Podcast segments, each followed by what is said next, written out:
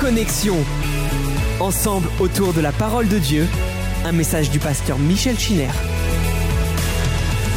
Merci au Seigneur pour sa présence et pour son esprit. À partir de maintenant, dans le cadre de notre commentaire adapté, tiré du livre de la Genèse et en relation avec le psaume 28 et 29 que j'ai eu souvent l'occasion d'évoquer, nous parlerons de l'Église. Ton Église qui est triomphante, mais cette Église qui peut également être humiliée, qui peut être aussi euh, abandonnée. Nous avons vu que ce qui a caractérisé les origines du péché, c'est la rébellion. Que ce soit le péché des païens, que ce soit le péché des juifs, ou que ce soit le péché de l'Église c'est la rébellion. La Bible parle de Babylone dans l'Ancien Testament et dans le Nouveau Testament. Il en est question dans la Genèse et il en est question dans l'Apocalypse. Babylone incarne l'esprit de rébellion. Nous l'avons vu dans euh, les différents détails que nous partageons le mardi soir et nous l'adaptons également pour ce qui nous concerne et qui regarde l'Église de Jésus-Christ. L'apostasie euh, des nations à amener Dieu à les laisser suivre chacune leur propre voie. Et afin d'assurer sa rédemption, Dieu a détourné un affluent de ce fleuve corrompu qu'était l'humanité. Et cet affluent, c'est Abraham, à partir duquel sera constitué Israël, et à partir duquel viendront les prophètes et le Messie. Car le salut vient des Juifs. Mais nous savons que le salut n'est pas limité qu'aux Juifs. Et à partir de là, eh bien, c'est Israël qui se rebelle. L'apostasie est celle du peuple élu, qui, euh, après avoir euh, érigé des autels, s'être corrompu dans la magie euh, de la Babylonie, de l'Égypte, des Sumériens et des Perses, comme nous l'avons vu récemment avec Ézéchiel, va mettre un point final à son apostasie en rejetant le Messie. Il est venu chez les siens et les siens ne l'ont pas reçu et les siens ne l'ont pas connu. Alors c'est l'exil et c'est jusque dans l'histoire récente les souffrances du peuple élu. Mais les choses ont changé. Lorsqu'en 1948 Dieu a commencé à accomplir sa bonne parole, alors Israël a retrouvé sa terre. Et c'est ainsi que la nation a été euh, reconstituée. Elle attend maintenant une action de l'Esprit afin que tout ce qui est dispersé comme les os de ces cadavres dans la vallée des ossements se rassemble et que ce peuple redevienne le peuple de Dieu. Alors à Israël a été substituée l'Église. L'Église qui est chargée, euh, euh, comme nous l'avons vu également, d'être la voix de Dieu sur les grandes eaux. La voix de Dieu est non seulement celle de la colère et du courroux divin, lorsqu'elle se manifeste par euh, le jugement du déluge. Mais la voix de Dieu, c'est aussi euh, la proclamation de l'Évangile parmi euh, ces nations, ces peuples de toute langue et de toute race.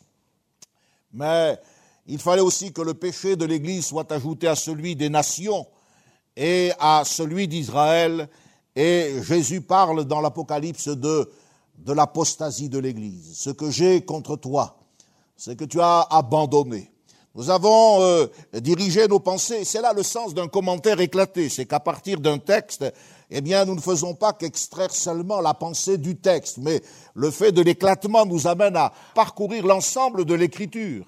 Et à partir des commencements de la Genèse, nous en sommes maintenant arrivés à la tour de Babel, mais nous avons vu comment, eh bien, euh, cette rébellion et tout ce mouvement qui se dresse à chaque fois contre le dessein divin nous concerne. La grande rébellion est encore à venir. Mais l'apostasie n'est pas seulement générale, elle peut être aussi personnelle. Elle n'est pas simplement doctrinale.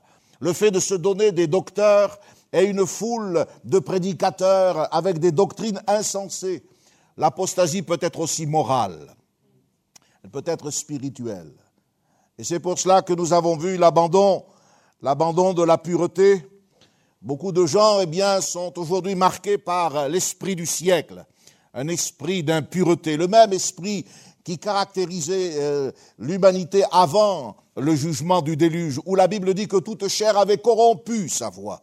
Cette expression est très forte et explicite. Elle signifie que l'homosexualité, la corruption de la chair, c'est l'homosexualité dans la Bible.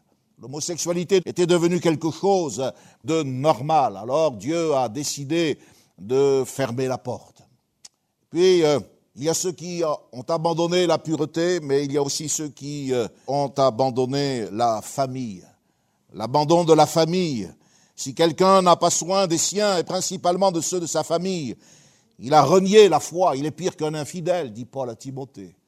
Dans les derniers temps, dit le Seigneur, les enfants seront rebelles aux parents, les parents seront amis de l'argent, amis du plaisir, et on se rend compte que l'apostasie a dirigé également son influence sur les familles. Le dernier verset de l'Ancien Testament parle de ramener le cœur des pères vers les enfants. Un des péchés qui a caractérisé l'apostasie d'Israël a été le fait qu'ils n'ont pas su transmettre à leurs enfants ce qu'ils avaient reçu de Dieu.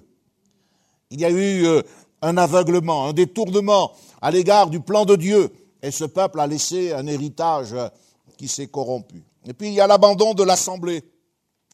L'abandon de l'Assemblée que nous avons euh, commencé à aborder en parlant de la mission de l'Église. Nous avons parlé de ces péchés qui sont des péchés qui ne mènent pas à la mort, selon l'expression de l'apôtre Jean. Et puis il y a des péchés qui mènent à la mort. Et l'apôtre Jean nous dit, ce n'est pas pour euh, ce péché-là que je dis de prier.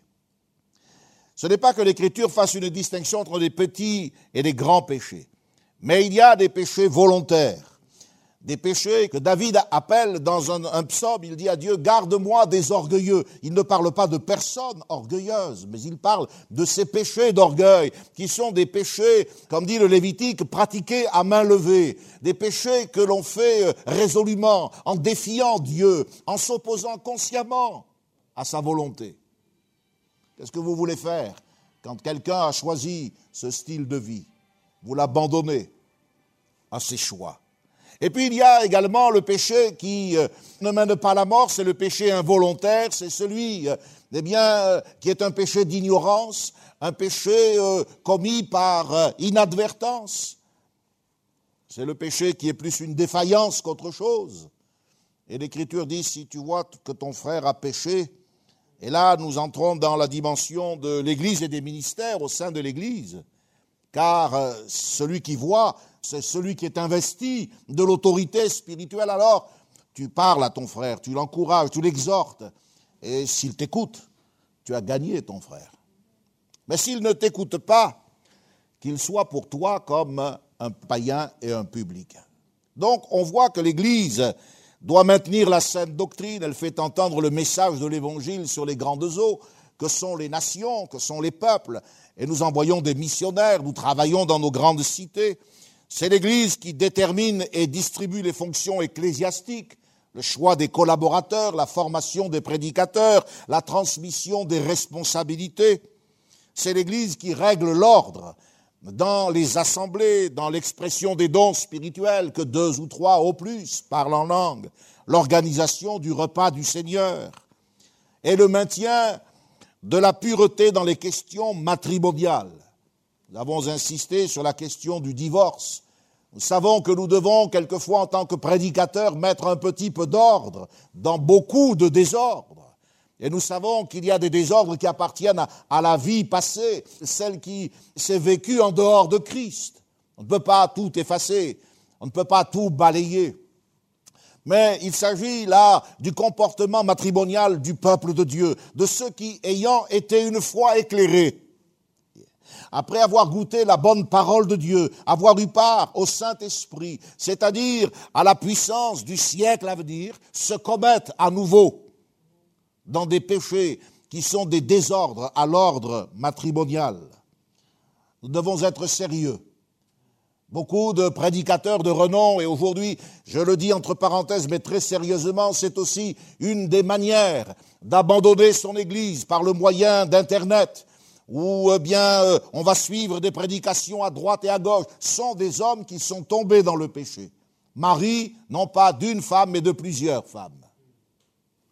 Nous avons vu qu'il ne s'agissait pas de la polygamie, c'est trop facile car aujourd'hui la polygamie n'existe pratiquement plus, si ce n'est dans, au, au sein de quelques sectes encore américaines ou dans peut-être quelques tribus. Mais elles n'ont pas été évangélisées, ces tribus. Et ces sectes ont résolument choisi de pécher. Mais la polygamie n'est plus un problème dans l'Église en général, du moins. Non, il s'agit de respecter le principe de la pureté, le principe de l'obéissance à la parole de Dieu. Les serviteurs qui proclament l'Évangile doivent particulièrement veiller au maintien du lien conjugal. Et tous ceux qui ont une responsabilité dans l'Église doivent être exempts de ces souillures. Si, malheureusement, le drame du divorce nous a atteints avant de connaître Christ, nous sommes accueillis néanmoins dans l'Église. Et il n'y a pas de discrimination car le Seigneur nous pardonne et nous fait miséricorde. Mais, dans un certain sens, cela nous ferme la porte au ministère de la prédication. Mais cette doctrine est insupportable. L'Écriture dit que dans les derniers temps, les hommes ne supporteront pas la saine doctrine. Voilà pourquoi aujourd'hui, eh bien, on prêche sur l'estime de soi, alors qu'il faudrait prêcher sur le contrôle de soi. On prêche sur la réalisation de ses rêves. Alors, eh bien que l'apôtre Paul disait à Agrippa tout ce qu'il avait besoin de savoir sur le jugement à venir, c'est-à-dire le cauchemar de tout pécheur. Je crois que l'Église doit veiller à son message, à sa prédication, à sa représentation auprès des hommes. Plus que jamais, avec les lois qui sont en train de euh, se préparer pour le Sénat, l'Église sera la cible du diable et sera un des points sur lesquels les apostats vont se focaliser pour essayer de trouver des scandales. Or, la Bible dit que nous ne devons pas être en scandale. Et c'est pour cela qu'il faut qu'il y ait de la vigilance dans la formation des serviteurs de Dieu, dans la transmission des responsabilités, dans le déroulement du culte. Contrairement à ce qui se passe dans de nombreuses assemblées où la danse, la musique, le rythme, une espèce de, folie s'empare de l'auditoire. Nous devons nous rappeler que Dieu est un Dieu d'ordre. Et nous devons nous rappeler que c'est la parole de Dieu qui a autorité sur nos émotions, sur nos sentiments et même sur nos convictions. L'Église doit également veiller aux questions financières, dans la participation des offrandes, dans la prise en charge des prédicateurs pour subvenir aux besoins pressants. Et l'Église doit reprendre les pécheurs. Elle doit quelquefois exclure les pécheurs obstinés et scandaleux il est dit, nous vous recommandons, frères, au nom de notre Seigneur Jésus, de vous éloigner de tout frère qui vit dans le désordre, et non selon les instructions que vous avez reçues de nous. Quand quelqu'un abandonne l'Église, quand quelqu'un pêche d'une certaine manière, quand ces trois abandons, l'abandon de la pureté, l'abandon de la famille et l'abandon de l'Église, qui sont souvent réunis, parce que je connais beaucoup de cas où les gens ont changé d'Église uniquement parce qu'ils avaient été repris au sujet de leur attitude morale. C'est pas parce que vous déménagez dans une nouvelle église que votre péché est oublié et que la souillure est enlevée. Vous comprenez? Il y a des gens qui ne veulent pas régler le problème. Beaucoup de gens sont susceptibles comme c'est pas possible. Vous leur dites maintenant, là tu joues mal, corrige-moi ton rythme. Ah ben c'est ça, je quitte l'orchestre, j'abandonne le piano. Mais qu'est-ce que vous voulez aller avec ces gens-là? Vous leur corrigez un point de vue, ils se mettent en colère, ils boudent et ils changent d'église. Mais ça, c'est un péché. Et nous allons le voir au travers d'un homme avec lequel Dieu a commencé à faire des choses extraordinaires. Il s'appelle Osias. Osias a vécu du temps d'Ésaïe. Et vous savez que depuis le commencement de ce commentaire éclaté, nous parlons beaucoup du trône, parce que l'Éternel était sur son trône lors du déluge. Et c'est le psaume 29 qui nous dit que la voix de Dieu était puissante, elle était majestueuse. Dieu règne éternellement. N'a pas usurpé le trône. Et nous avons vu également que, euh, eh bien, Ésaïe, l'année de la mort du roi Osias, est entré dans le sanctuaire, ce sanctuaire qu'Osias avait profané, parce qu'Osias s'est pris pour le Messie, parce que des personnes courageuses ont osé reprendre Osias. Osias était roi, il n'était pas sacrificateur. Mais dans les peuples du Moyen-Orient, à l'époque, le roi était aussi le pontife. Il était le chef des prêtres. Osias a été certainement euh, enivré par la prestance des monarques égyptiens ou assyriens. Et il a voulu les imiter. Et un jour, eh bien, il a poussé du coude le souverain sacrificateur, lui a pris l'encens et il a commencé à faire le service divin. Mais heureusement qu'il y a des hommes courageux. Et des hommes courageux se sont opposés à Osias. Vous trouverez le récit de ce texte dans euh, le livre des Chroniques, deuxième livre des Chroniques au chapitre 26. Et l'Écriture nous dit que Osias s'est irrité, s'est mis en colère, dit non, non, non, je n'accepte pas que tu me dises cela. C'est moi qui joue, alors c'est moi qui chante, ou c'est moi qui fais ceci, je le ferai. Et la Bible dit alors qu'il était en train de s'irriter contre l'autorité, la lèpre a éclaté sur son front. Il avait perdu la tête, il venait de perdre la santé. La Bible dira que plus tard, il, a vécu dans une maison écartée, il a été éloigné. C'est l'abandon de la communion spirituelle. Il est mort lépreux. Il a perdu la crédibilité de son peuple. Pourtant, Osias avait commencé euh, d'une manière remarquable. Si vous lisez le texte chez vous, je vous encourage, 2 Chroniques, chapitre 26. La Bible nous dit qu'il devint puissant et il a été merveilleusement soutenu. Il y a des versions qui disent extraordinairement soutenu. C'était extraordinaire ce que vivait Israël à l'époque d'Osias. Il était jeune. Il y avait un homme qui était son tuteur, un homme qui avait l'intelligence des visions de Dieu. Il s'appelait Zacharie. Cet homme avait la vision du dessein divin pour Israël et pour Osias. Et tant qu'Osias s'est tenu à l'écoute de Zacharie, tout a bien marché. L'Écriture nous dit que dans le temps où il rechercha l'Éternel, Dieu le fit prospérer. À plusieurs reprises, il est dit Dieu l'aida, il devint très puissant, l'économie était florissante. De tous les côtés, eh bien, il y avait une abondante bénédiction. C'était extraordinaire ce que vivait Israël. Mais, à un moment donné, Zacharie, comme tout être humain, a terminé sa vie. Et la Bible dit que lorsqu'il est devenu puissant, lorsqu'il a vu son armée, lorsqu'il avait son économie florissante, lorsqu'il a vu le marché qui était euh, émergent, il y avait amélioration des techniques agricoles, nous dit la Bible, nouveaux équipements militaires, l'armée était forte, prospérité dans les champs, dans les villes, regardez le texte, traduisez ça en langage moderne, c'est une nation que Dieu bénit. Mais Dieu n'est jamais prisonnier de qui que ce soit. Dieu n'est jamais prisonnier d'aucun système. Nous l'avons vu avec les familles pieuses, antédiluviennes, où il y avait un élément corrompu. Dieu est juste. Devant lui, il n'y a pas d'acception de personne. Et lorsque le roi a oublié quelle était l'origine de son succès, et qu'il s'est enorgueilli, la Bible dit que Dieu le frappa. Le même Dieu qui l'avait aidé, le même Dieu qui l'avait béni, le même Dieu qui avait ouvert un chemin extraordinaire, ce même Dieu l'a frappé. Le défaut d'Osias, c'était son immaturité. C'était de penser que tout était à lui, qu'il pouvait faire comme il voulait, il pouvait disposer du piano comme il entendait. C'est pour l'exemple, je dis ça. C'est pas pour toi, hein, frère. Mais c'est vrai pour tous les aspects de la vie de l'Église. Je connais des gens qui ont quitté l'église lors d'un chantier. Ce n'était pas un chantier que je dirigeais. Ça se passait, mais j'étais président de cette œuvre. Lorsque j'étais sur Annecy, j'étais aussi président de Cluse et d'Annemasse. Il y avait à cette époque-là un chantier. Il y avait un frère qui posait des fenêtres. Et le pasteur de l'époque, là-bas, moi j'étais le président, lui a simplement fait une remarque sur la fenêtre. Mais comme il était menuisier, il a quitté l'église à cause de cela. Son problème, c'était pas la fenêtre, c'était son orgueil. Dans l'Église, il y a des autorités. Et nous allons le voir, si l'Église peut être triomphante, si elle peut traverser le passage douloureux de l'humiliation et de la souffrance, c'est parce qu'elle est soudée à l'autorité que Dieu a lui-même établie, car l'Église est une création divine. Je bâtirai mon Église, a dit le Seigneur. Israël que j'ai créé, que j'ai fait pour ma gloire, disait le prophète Ésaïe. Quand Israël a oublié ça, il a été sous le châtiment de Dieu. Et quand l'Église a oublié que c'est le Seigneur qui l'a bâti d'après ses normes, d'après ses décrets, alors elle devient apostate.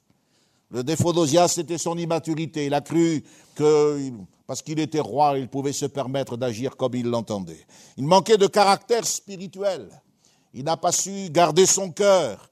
Il n'a pas compris que pécher n'est jamais un acte sans conséquence. Il nous est dit qu'il pécha contre l'Éternel son Dieu. Au verset 16, vous devez réapprendre à discerner le contenu euh, des mots qui sont dans la parole de Dieu. il a péché contre l'Éternel son Dieu. Péché n'est pas simplement une liberté que l'on s'accorde, un droit que je m'arroge, euh, mais c'est un acte qui est dirigé contre Dieu. Depuis des années qu'il était sur le trône, il n'avait pas compris qu'il devait ses progrès, ses succès à l'intercession fidèle de Zacharie et à la bénédiction de Dieu qui bénit ceux qui lui sont attachés, qui lui sont fidèles. L'orgueil lui a fait perdre la tête. Et après avoir perdu la tête, il a perdu la santé. Et puis, comme je l'ai dit, la considération de son peuple. En Israël, les dynasties royales ne devaient pas exercer de fonctions religieuses. Les rois ne pouvaient pas être prêtres. Ça se faisait chez les païens, mais dans le livre du Deutéronome, il est écrit à propos d'Israël, ces nations pratiquent ces choses, mais à toi, l'Éternel, ton Dieu, ne te le permet pas. Et il y a des choses que Dieu peut laisser passer avant dans le monde, mais qu'il ne laisse pas passer dans l'Église. À moi, Dieu ne me le permet pas. Pour vous mettre à l'aise, je me mets en cause. À moi, Dieu ne me le permet pas. Il y avait la tribu d'Aaron, la tribu de Lévi avec la famille d'Aaron, c'était de là que venaient les sacrificateurs. Et il y avait une autre tribu, la tribu de Judas et la famille de David, c'est de là que venaient les rois. Vous allez me dire, mais est-ce si grave d'avoir pris la place d'un prêtre et un jour d'avoir fait le service un peu comme il l'entendait? Mais c'est très grave parce que la seule personne qui devait réunir les fonctions sacerdotales et les fonctions royales, ce devait être le Messie. Dans le royaume de Dieu, le seul qui est roi et le seul qui est souverain sacrificateur, c'est Jésus-Christ. Alléluia. Et il est également le prophète, c'est-à-dire celui par qui Dieu a parlé. En voulant apporter de tels changements, en voulant contrôler le culte à la manière des monarques orientaux, Osias s'est littéralement pris pour le Messie. Et quelquefois, quand je vois des réactions puériles d'hommes et de femmes qui devraient, avec la connaissance qu'ils ont, être des adultes depuis longtemps, je me dis, mais vous vous prenez pour le Messie. Le piano t'appartient, l'estrade t'appartient, les différentes associations dans lesquelles tu as été responsabilisé sont à toi, tu fais ce que tu veux, comme tu veux. Eh bien non, non, non, ça m'appartient même pas à moi. Ça appartient à celui qui a dit je bâtirai mon Église. Je bâtirai mon Église. Agir de cette manière, c'est ramener le culte du Dieu vivant à un quelconque système religieux. Agir comme euh, Osias, c'est ramener le service divin que nous pouvons exercer à la librairie, à Azaf, dans le cadre de l'école, dans le cadre de la colonie, dans le cadre de Dorcas dans le cadre évidemment du ministère, c'est ramener le service du Dieu vivant et vrai à un réflexe machinal devant une vulgaire idole. Mais notre Dieu n'est pas une idole. Il est assis sur le trône. Ce trône, il ne l'a pas usurpé, il règne éternellement. Si vous voulez savoir la gravité de l'état de la nation d'Israël, c'est-à-dire l'impact que le comportement d'Ozias a eu sur le peuple, je vous invite à lire les deux premiers chapitres du livre d'Ésaïe, le prophète, chez vous. Lisez les deux premiers chapitres. Et vous, vous entendrez le prophète dire, mais le corps entier est malade, la tête est couverte de plaies, tout est corrompu. L'Écriture dit en effet dans le livre des Chroniques au sujet d'Ozias, toutefois le peuple se corrompait encore. L'influence de Zacharie ne se faisait plus sentir. Vous savez, on peut quelquefois mépriser ces gens de prière, ces gens qui euh, n'avaient peut-être pas une piété démonstrative, mais ils étaient là dans la prière, ils soutenaient les serviteurs de Dieu, ils les appuyaient de leur présence fraternelle. Mais c'est avec eux que le royaume de Dieu se construit, se bâtit. Lorsque, là je ramène un peu la chose à la situation que vit notre pays de France en ce moment, lorsqu'un royaume, après une période exceptionnelle comme celle euh, des débuts du règne d'Osias, connaît un désastre, que ses institutions sont bouleversées, parce que c'est ce qui s'est passé. Quand on lit le texte et quand on actualise le texte, on comprend qu'il nous parle. La Bible n'est pas une collection de légendes, quelque chose qui ressemble à un vieux musée. La Bible, c'est la parole de Dieu pour nous aujourd'hui. Quand un, royaume connaît un tel désastre, institutions bouleversées, les dirigeants qui sont disqualifiés, qui sont même destitués, Osias a vécu dans une maison écartée. Quand il n'y a plus de croissance, quand l'économie est ravagée qu'elle devient rétrograde. En un mot, quand Dieu est en train de juger la nation, c'est le moment de vérifier qui est-ce qui règne véritablement. C'est dans les moments critiques que nous devons ouvrir les yeux et contempler qui est le vrai roi. L'année de la mort du roi Osias, le trône semblait être vacant. Vous imaginez ce que ça signifie en termes d'institution politique? Mais Esaïe a vu le Seigneur sur un trône très élevé, et les pans de sa robe qui remplissaient le temple. L'intelligence des visions que Zacharie le prophète avait autrefois vient maintenant d'être communiquée au prophète Ésaïe. Ésaïe va recevoir le don spirituel que Zacharie autrefois avait mis au service du jeune Osias. Dieu lui a donné la capacité de voir au-delà des réalités, au-delà de ce qui était politique, de ce qui était social, de ce qui était religieux. Il a vu le Seigneur sur un trône très élevé. Dans l'Apocalypse, chapitre 4, une voix lui a dit, monte ici. Et Jean est monté en esprit, et il a vu un trône. Et sur ce trône, il y avait quelqu'un. Et il dit, du trône sortent des éclairs, des voix, des tonnerres. Exactement ce que Noé a entendu lorsque dans l'arche, eh bien, Dieu a décrété le déluge. Et si on lit l'apôtre Jean au chapitre 5 au verset 6, il nous dit qu'en s'approchant et en regardant attentivement, il a vu que là, au milieu du trône, un agneau était là comme immolé. Le mot grec signifie littéralement égorgé. C'est beaucoup plus cru, égorgé. L'agneau était au milieu du trône. Au milieu de ce trône d'où sortent les tonnerres, les éclairs et les voix, de l'endroit d'où jaillit le jugement de Dieu, le trône jaillit également la miséricorde. Nous avons ici l'expression d'une justice parfaite, accompagnée d'un amour parfait.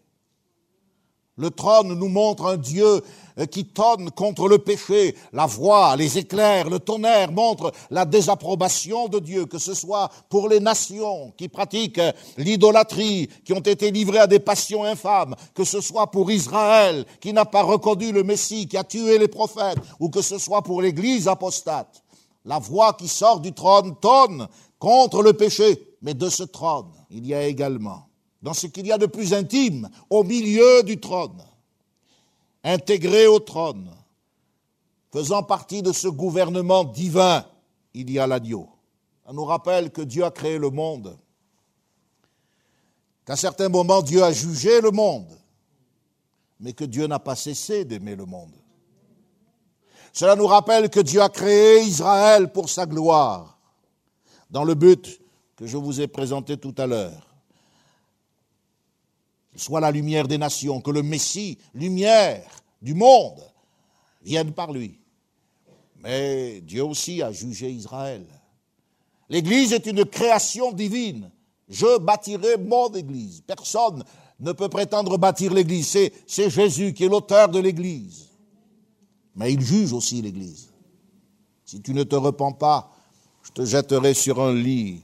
Et là, je ferai voir ta nudité, ta honte à tous ceux qui commettent adultère avec toi.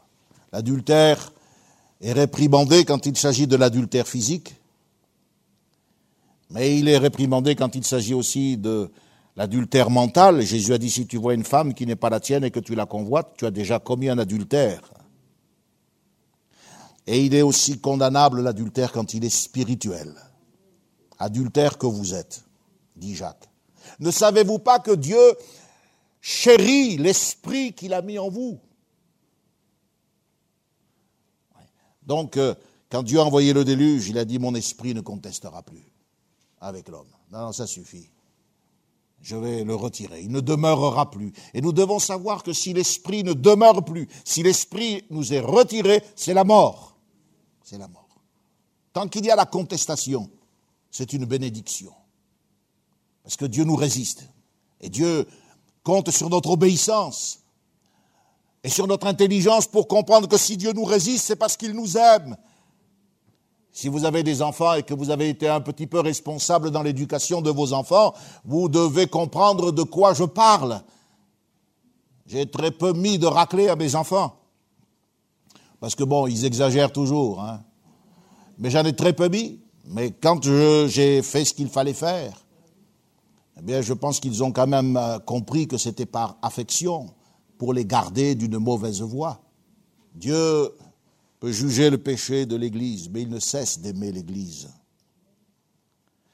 Mais Dieu mène une telle guerre contre le péché, contre la folie du péché, qu'il nous a montré jusqu'à quel point il était capable d'aller il a donné, il n'a pas épargné. Vous sentez le poids de cette phrase Dieu n'a pas épargné son propre fils. Ça signifie que peut-être on aurait pu arriver à un arrangement, peut-être aurions pu, euh, par le biais d'une conciliation, établir une... Non, la seule médiation possible, c'était que quelqu'un paie pour mes péchés.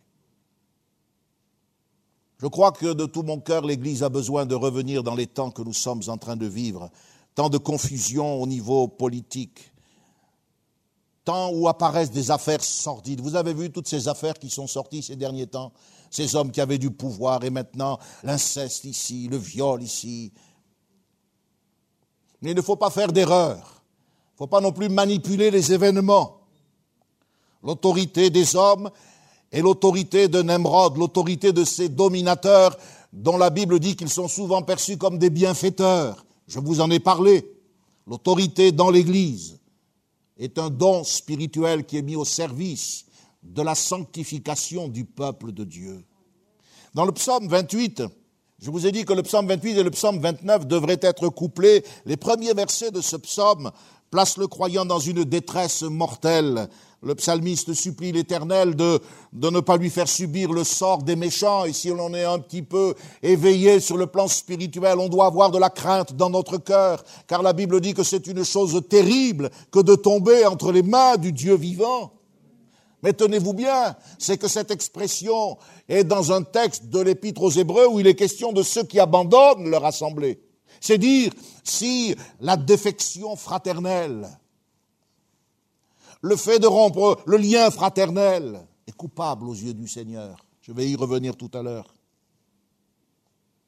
Je ne sais pas si vous vous êtes trouvé dans une situation où, votre effroi est augmenté par le fait que Dieu ne répond pas. Déjà, il y a des problèmes, il y a des difficultés, la vague est là, puis il n'y a pas de réponse. Le silence de Dieu, Noé, a dû le ressentir pendant toute la durée du déluge.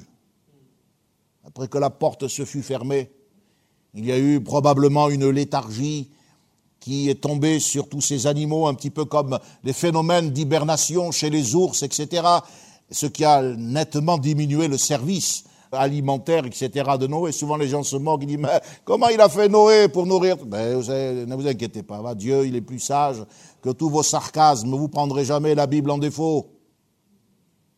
Je pense que là, pendant cette année, il y a eu comme une torpeur. Les ours restent bien à l'état naturel six mois de l'année, hein, endormis. Alors, vous savez, le déluge a duré un an. Et ça a donc limité au strict minimum le travail à l'intérieur de l'arche. Ce qui était pesant et oppressant, c'était, c'était le silence. Quel sens Noé devait-il lui donner? Est-ce que Dieu m'a abandonné? Et il entendait les flots, il entendait la voix de Dieu le tonnerre qui retentissait, ça devait rouler. Et puis, comme je vous l'ai dit, il y a eu des mouvements géologiques immenses, des, volcans, des cataractes du ciel, la masse océanique qui est venue déstabiliser probablement l'axe de la Terre à ce moment-là. Est-ce qu'il s'agit d'un abandon de Dieu? Est-ce que je suis oublié? Est-ce qu'il me voit? La Bible nous dit euh, qu'un jour une femme cananéenne est venue voir Jésus et lui a demandé d'intervenir en faveur de sa fille. La Bible dit Jésus ne lui répondit pas un mot.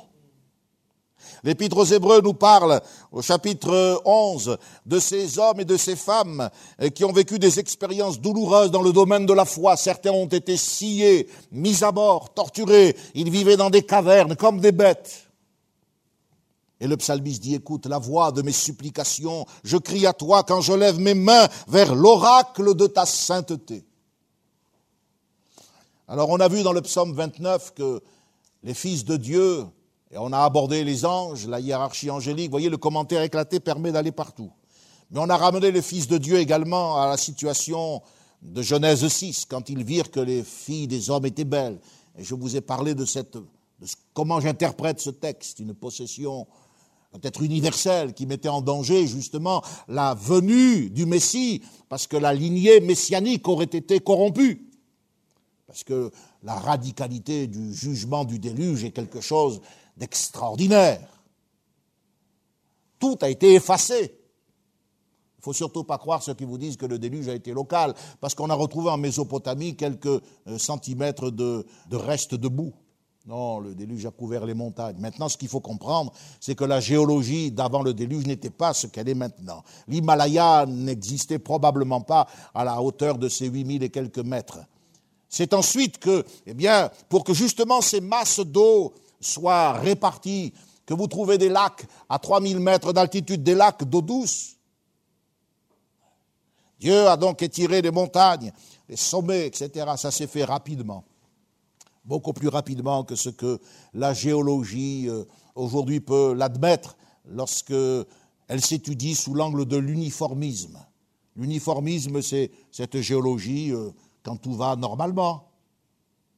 Mais là, on n'est pas dans l'uniformisme, on est dans le catastrophisme, c'est-à-dire l'intervention directe de Dieu. La création est un acte miraculeux. Les causes du déluge sont aussi miraculeuses. C'est Dieu qui a décrété. Alors bien sûr, quand nous, on, entend là récemment, je crois qu'il y a un volcan qui a remué, je crois que c'est en Italie, hein mais que dit la Bible? Les géologues vous disent, regardez, et ils ont raison, ils étudient, ils peuvent prévenir, sauver des vies, c'est très bien. Mais la Bible dit que Dieu regarde la terre et les montagnes sont fumantes. Voilà comment Dieu voit les choses. Il regarde la terre et son regard, c'est ça qui déclenche. Donc Dieu n'est pas si loin, de la terre. Le ciel n'est pas si loin de la terre et Dieu n'est pas si éloigné de nous pour que nous puissions dire, mais le péché, qu'est-ce que c'est? Dieu ne voit pas. Dieu ne sait pas. Nous l'avons vu tout cela ensemble. Oui, Dieu voit, Dieu sait. Dieu a été affligé dans son cœur quand il a vu qu'il n'y avait pas d'autre solution. Parce que si Dieu est capable de juger, même quand il juge, il continue à aimer. Même quand il juge, il continue à aimer. Il nous envoie un message. Quand vous voyez un jeune passer dans la rue au volant d'une Maserati, il n'a pas 19 ans, il n'a pas de travail, il a un compte en banque qui euh, ferait pâlir euh, tous nos comptes en banque réunis, qu'est-ce que ce jeune fait? Il ne fait pas que dépasser la ligne blanche et faire pétarader son moteur, non. Il vous envoie un message, ce jeune. Il vous dit que on peut vivre riche, on peut vivre et transgresser les lois en vendant de la drogue, par exemple, en étant dans un réseau mafieux. Alors vous, vous êtes là et vous dites, je vais aller travailler tant d'heures par semaine pour si peu, ah ben, je vais devenir mafieux. Profession mafieux, profession droguiste. Quand Dieu juge, il envoie aussi un message, un message d'amour. Il vous dit, regarde ce que tu pourrais éviter, regarde ce que je voudrais t'éviter. Dieu a frappé un jour Saül. Apparemment, euh, ça paraît euh, pas grand-chose, hein, là aussi. Hein. Il a simplement désobéi à la voix du prophète. En fait, il a agi contre l'ordre de Dieu. Et la Bible dit, ben voilà, la résistance, c'est aussi coupable que la divination.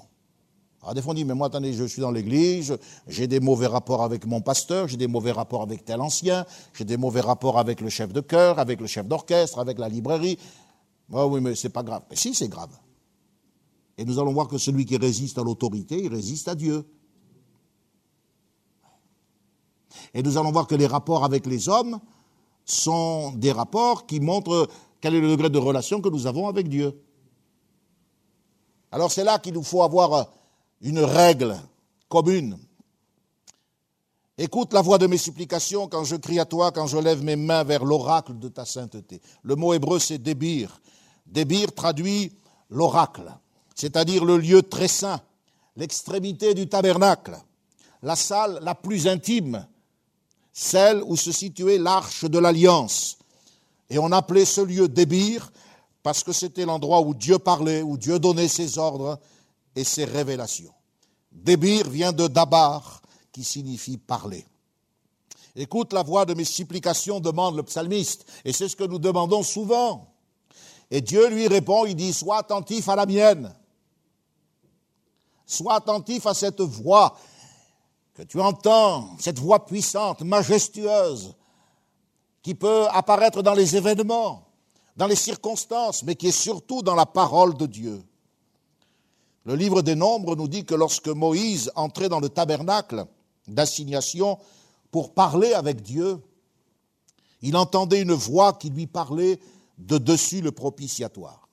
Le propitiatoire, c'est le couvercle en or où il y avait deux chérubins. Tiens, on les retrouve, les chérubins de l'Éden. Deux chérubins au milieu duquel il fallait verser le sang du sacrifice. C'était également là qu'il y avait des tables de l'alliance, ces tables qui étaient écrites du doigt de Dieu. Et c'était là, sur ce couvercle d'or, sur ce propitiatoire, qu'en répandant le sang, une fois par an, on pouvait être assuré que Dieu avait pardonné les péchés qui ne menaient pas à la mort. Pour les péchés qui menaient à la mort, euh, l'écriture est simple, il fallait lapider le bonhomme. Attention, on ne joue pas avec le péché. En dirigeant ses mains, en élevant son cœur vers le débir, c'est-à-dire vers le tabernacle, en disant Seigneur, parle-moi. Le psalmiste nous fait part de son besoin d'entendre le dabar, c'est-à-dire la parole de Dieu. Ce dabar, pour nous, c'est la voix de l'esprit, c'est la voix de l'écriture, et c'est également la voix du sang qui plaide en notre faveur. S'il n'y avait pas le sang, nous resterions dans nos péchés. Pourrions pas maintenir notre communion avec Dieu, car y a-t-il quelqu'un qui ne bronche jamais? La Bible dit nous bronchons tous de plusieurs manières. Ça, ce sont les péchés qui ne mènent pas à la mort. Mais ça ne veut pas dire que Dieu est indifférent à tous ces, faux pas. Au contraire, il nous faut les confesser, et si nous confessons nos péchés, il est fidèle et juste pour nous les pardonner. La voix du sang. Elle parle mieux que celle d'Abel. Parce que la voix du sang d'Abel demande vengeance. Vengeance. Tandis que celle de Christ, elle demande vengeance, oui, pour l'impénitent. Il ne reste plus que la mort éternelle. Mais elle dit aussi miséricorde. Miséricorde pour celui qui se repent. Vous voyez, l'attitude de cœur et l'attitude d'esprit, c'est ce qui fait la différence. C'est une attitude de rebelle ou une attitude humble. La voix du sang, la voix des Écritures, c'est la règle de la foi. Cette règle de la foi qui permet à l'Église de se maintenir dans la volonté de Dieu. Israël, qui s'est glorifié de ses prophètes, mais qui ne croyait pas les prophéties, aurait pu être autrement utilisé par Dieu. Israël est resté petit malgré le dessein de Dieu de faire de lui une grande nation, il est resté petit. Il n'a eu part qu'à des bénédictions temporelles. Silicon Valley se transporte dans la vallée du Jourdain. Très bien tout ça, mais ça n'a rien d'éternel. Combien ça aurait été plus glorieux que ce peuple devienne la véritable lumière des nations en reconnaissant dans les apôtres qui étaient juifs et dans Jésus le Messie qui descendait aussi de David, euh, le plan de Dieu pour sa vie. Nous croyons que c'est ce qui se réalisera au millénium, lorsqu'après euh, l'enfermement de Satan, pendant mille ans, Israël retrouvera sa grandeur et retrouvera l'idéal de Dieu pour lui. Et l'Église, l'Église se greffe sur l'Écriture. Donc la voix de l'Esprit, la voix de la parole, la voix de l'Écriture, et la voix du sang. C'est tout cela que le prophète, euh, dans le psaume 29, avait dans l'esprit quand il dit Kol Hashem Bekoa, la voix de l'éternel avec force est puissante. Ou bien plus loin, Kol Hachem Ve'ador, la voix de l'Éternel est majestueuse, elle est pleine de beauté. C'est pas beau ce que la Bible nous montre? C'est pas beau ce qu'elle nous dit au sujet de Jésus? Est-ce que l'Esprit nous rappelle C'est pas majestueux? Calvin disait que l'écriture, c'est l'école du Saint-Esprit.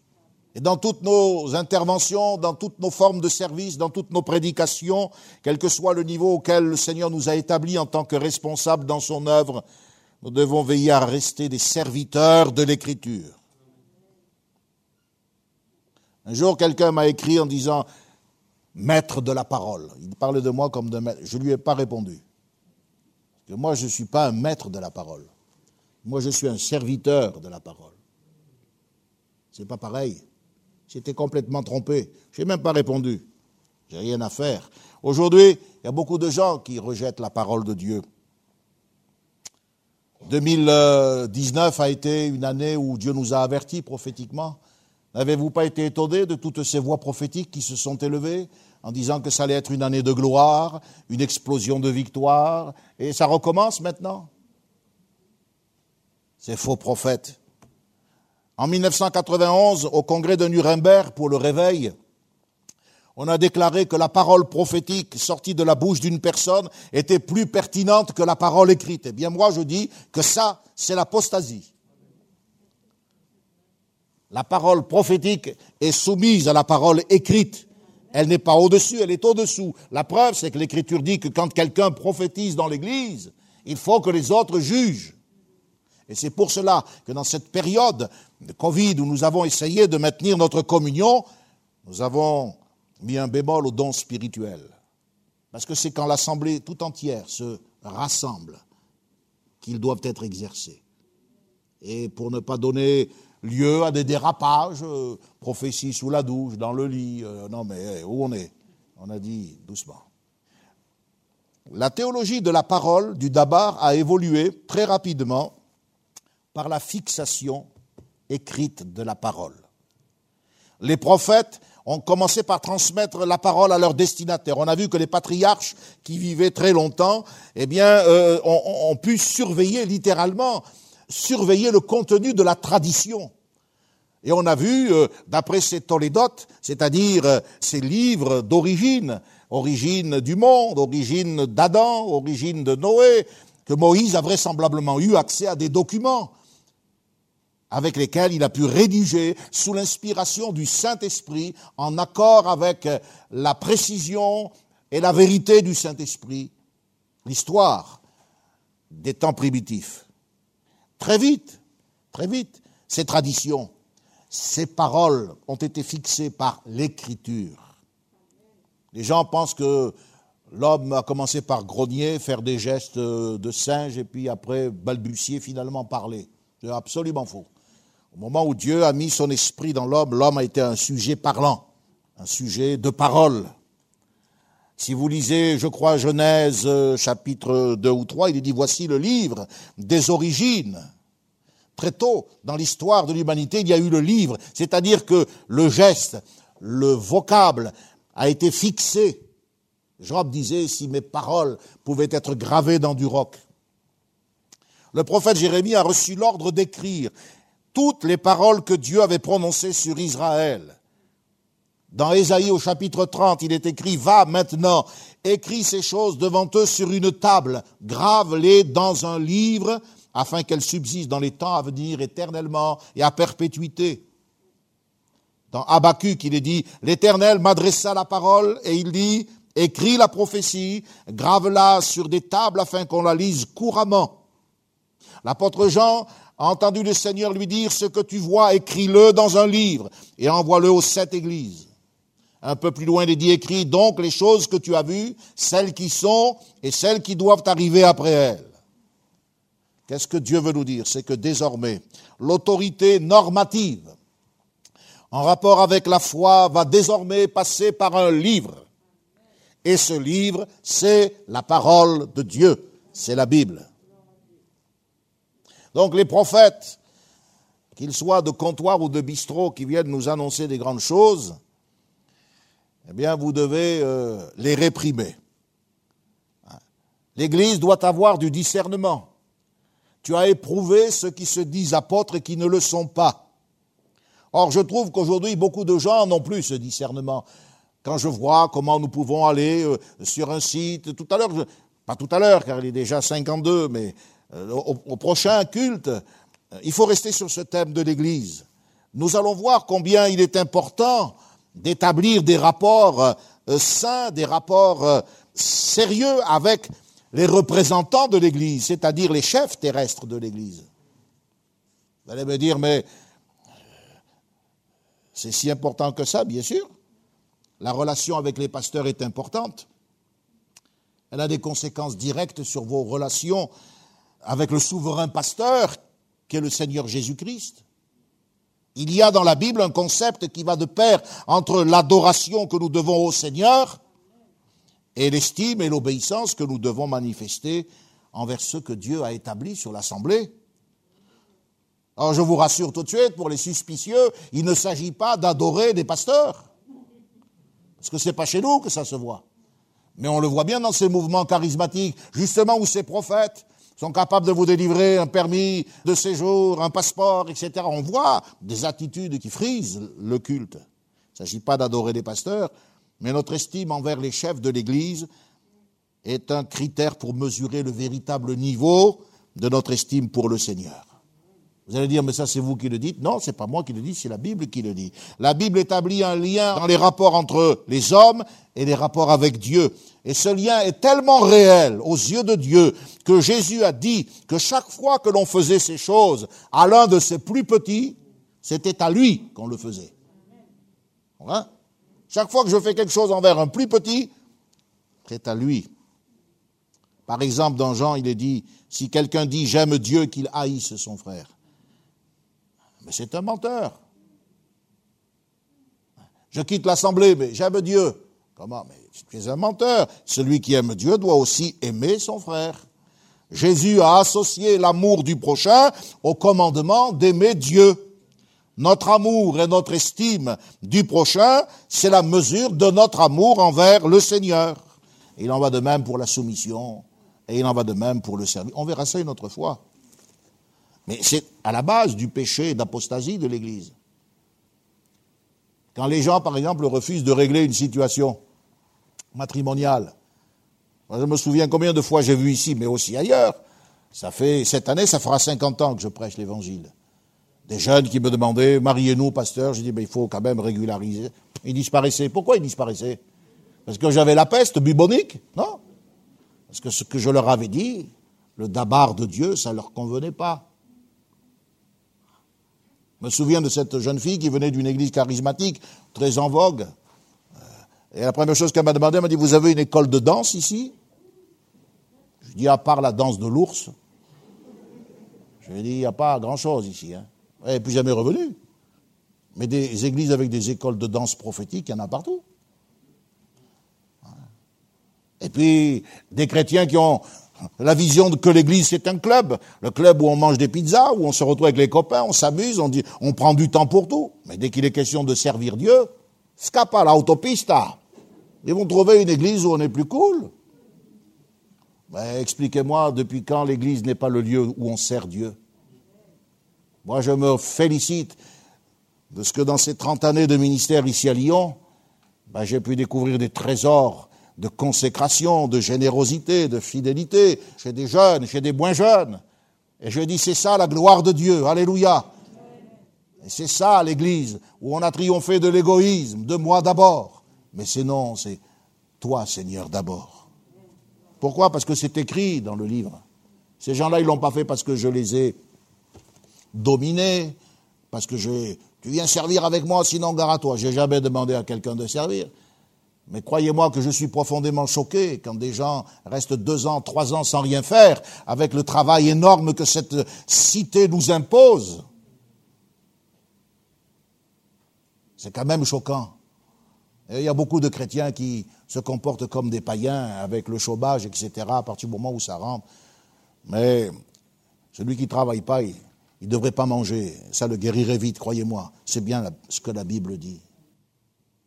On a besoin de retrouver les sentiers de l'écriture, de réentendre ce que Dieu dit. Je vais terminer.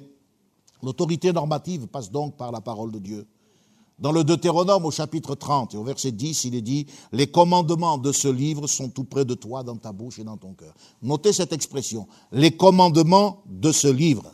Donc la parole qui a été fixée par l'écriture, d'accord? La parole qui devient le livre. Eh bien, c'est un commandement. La parole se voit attribuer la même autorité que le commandement. Le livre des Proverbes va dans le même sens. Proverbe 13, verset 13. Celui qui méprise la parole se perd, mais celui qui craint le commandement est récompensé. Voyez, ce balancement qui est tout à fait dans le style de la langue hébraïque, la parole, le commandement. Dans le Deutéronome, à nouveau, chapitre 32, verset 47, il est dit, c'est votre vie.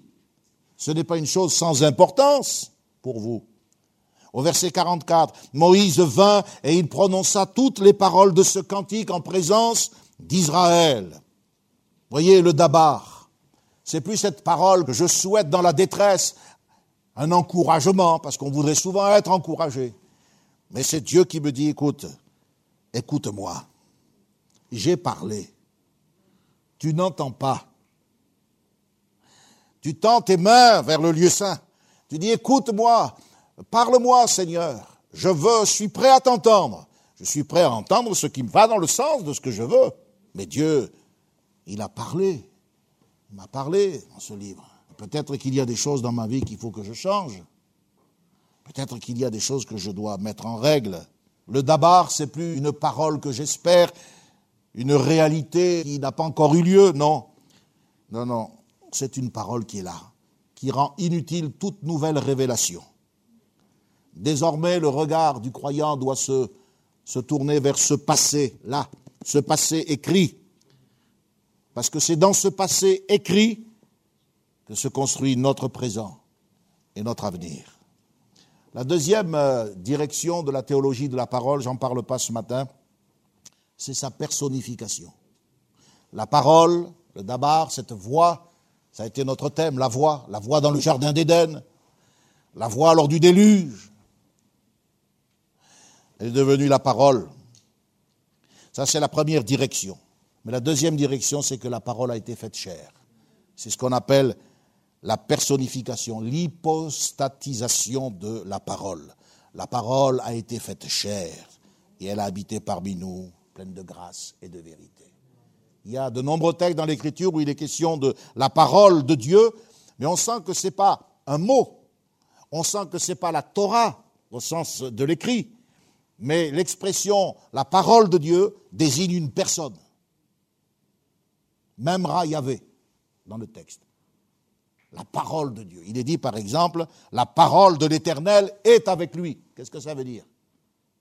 La parole de Dieu est avec lui. Ce verbe être signifie que c'était quelqu'un. C'était une entité. Comme si euh, il y avait une personne à côté d'une autre. Eh bien, c'est exactement ce qui s'est passé. Un jour, il y a une personne divine qui est venue dans le monde. Et elle a dressé sa tente.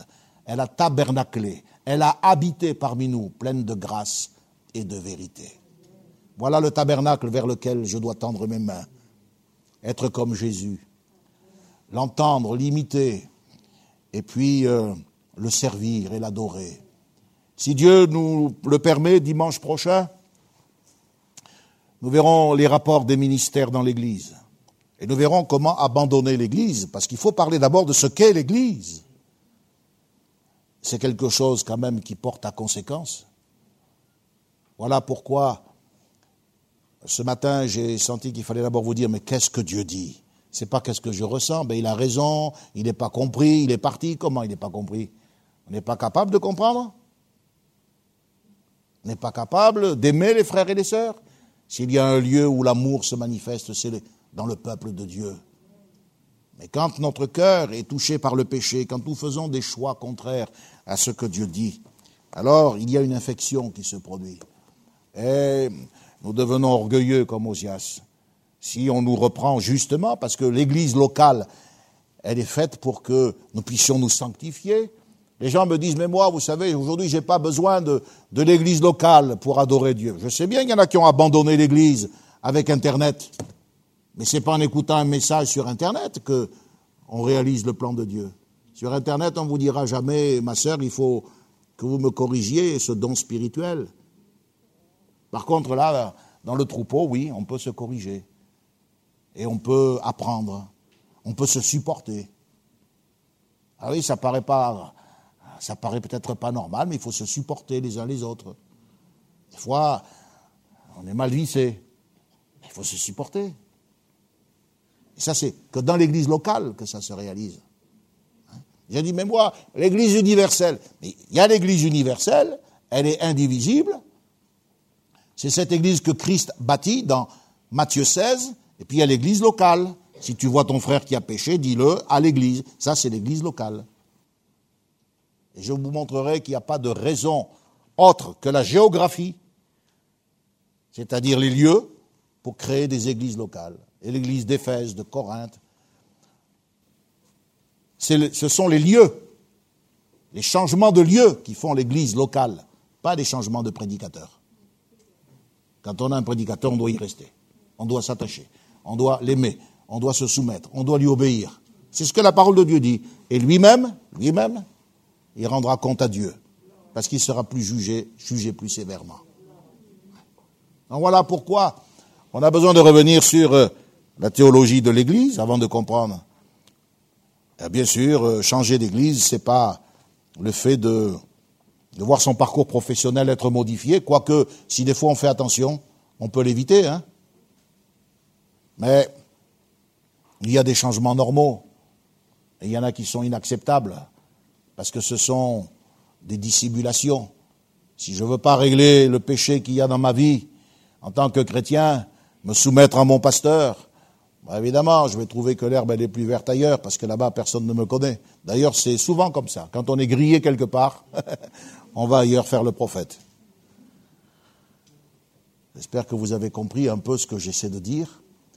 Et j'espère que depuis ce temps où nous sommes sur ces sujets graves et importants, depuis, depuis un an maintenant, vous comprenez combien la notion de péché est, essentielle. On ne vit pas dans la culpabilité, on ne vit pas dans la crainte, on ne vit pas dans, on n'est pas des légalistes, mais on est des gens quand même qui ont entendu la voix de Dieu. Moi, j'ai pas tout compris, mais j'ai compris une chose, c'est que avec ma vie, j'ai causé de la peine au Seigneur et j'ai conduit Jésus-Christ à la mort. Alors quand je me suis converti, j'ai dit au Seigneur, je ne veux plus faire ça.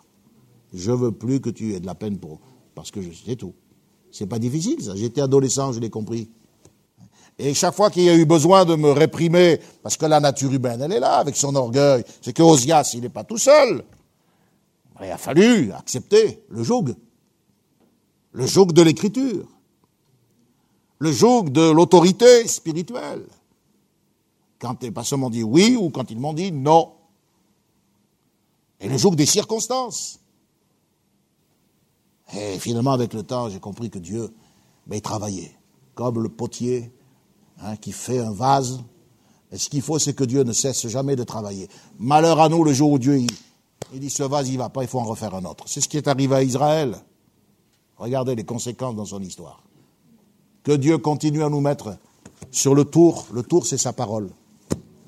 Et puis là, il agit avec l'Esprit Saint, avec l'Église. Il nous travaille, il nous donne une forme. Puis après, il nous met au four. Et on sort comme un vase précieux. On termine par la prière. Je laisserai la place peut-être à quelques annonces ensuite. Seigneur, maintenant, nous voulons nous placer devant toi te dire, garde-nous d'être un jour comme Osias, cet homme qui a été soutenu par Dieu, béni par Dieu, mais qui un jour oublié euh, quelle était la source de sa grandeur et qui euh, est devenu un apostat. Garde-nous de vouloir dans l'Église nous approprier de quoi que ce soit, du ministère, d'un service, d'un rôle, car tout nous vient de toi. Et Seigneur, fais de nous des instruments utiles. Lorsque tu t'es révélé à Ésaïe, tu, as purifié ses lèvres. Tu as fait entendre ta voix et tu as dit, euh, va et dis à ce peuple Tu nous envoies aussi vers les nations, tu nous envoies vers les gens de cette ville pour faire entendre un message nouveau, un message différent. Oins-nous chacun de ton esprit. Fais-nous grâce et miséricorde afin que nous soyons fidèles. Et Seigneur, merci de nous bénir, afin que nous marchions de progrès en progrès dans une sanctification qui t'honore. Au nom de Jésus. Amen. Merci Seigneur. Gloire à Dieu. Connexion. Ensemble autour de la parole de Dieu. Un message du pasteur Michel Chiner.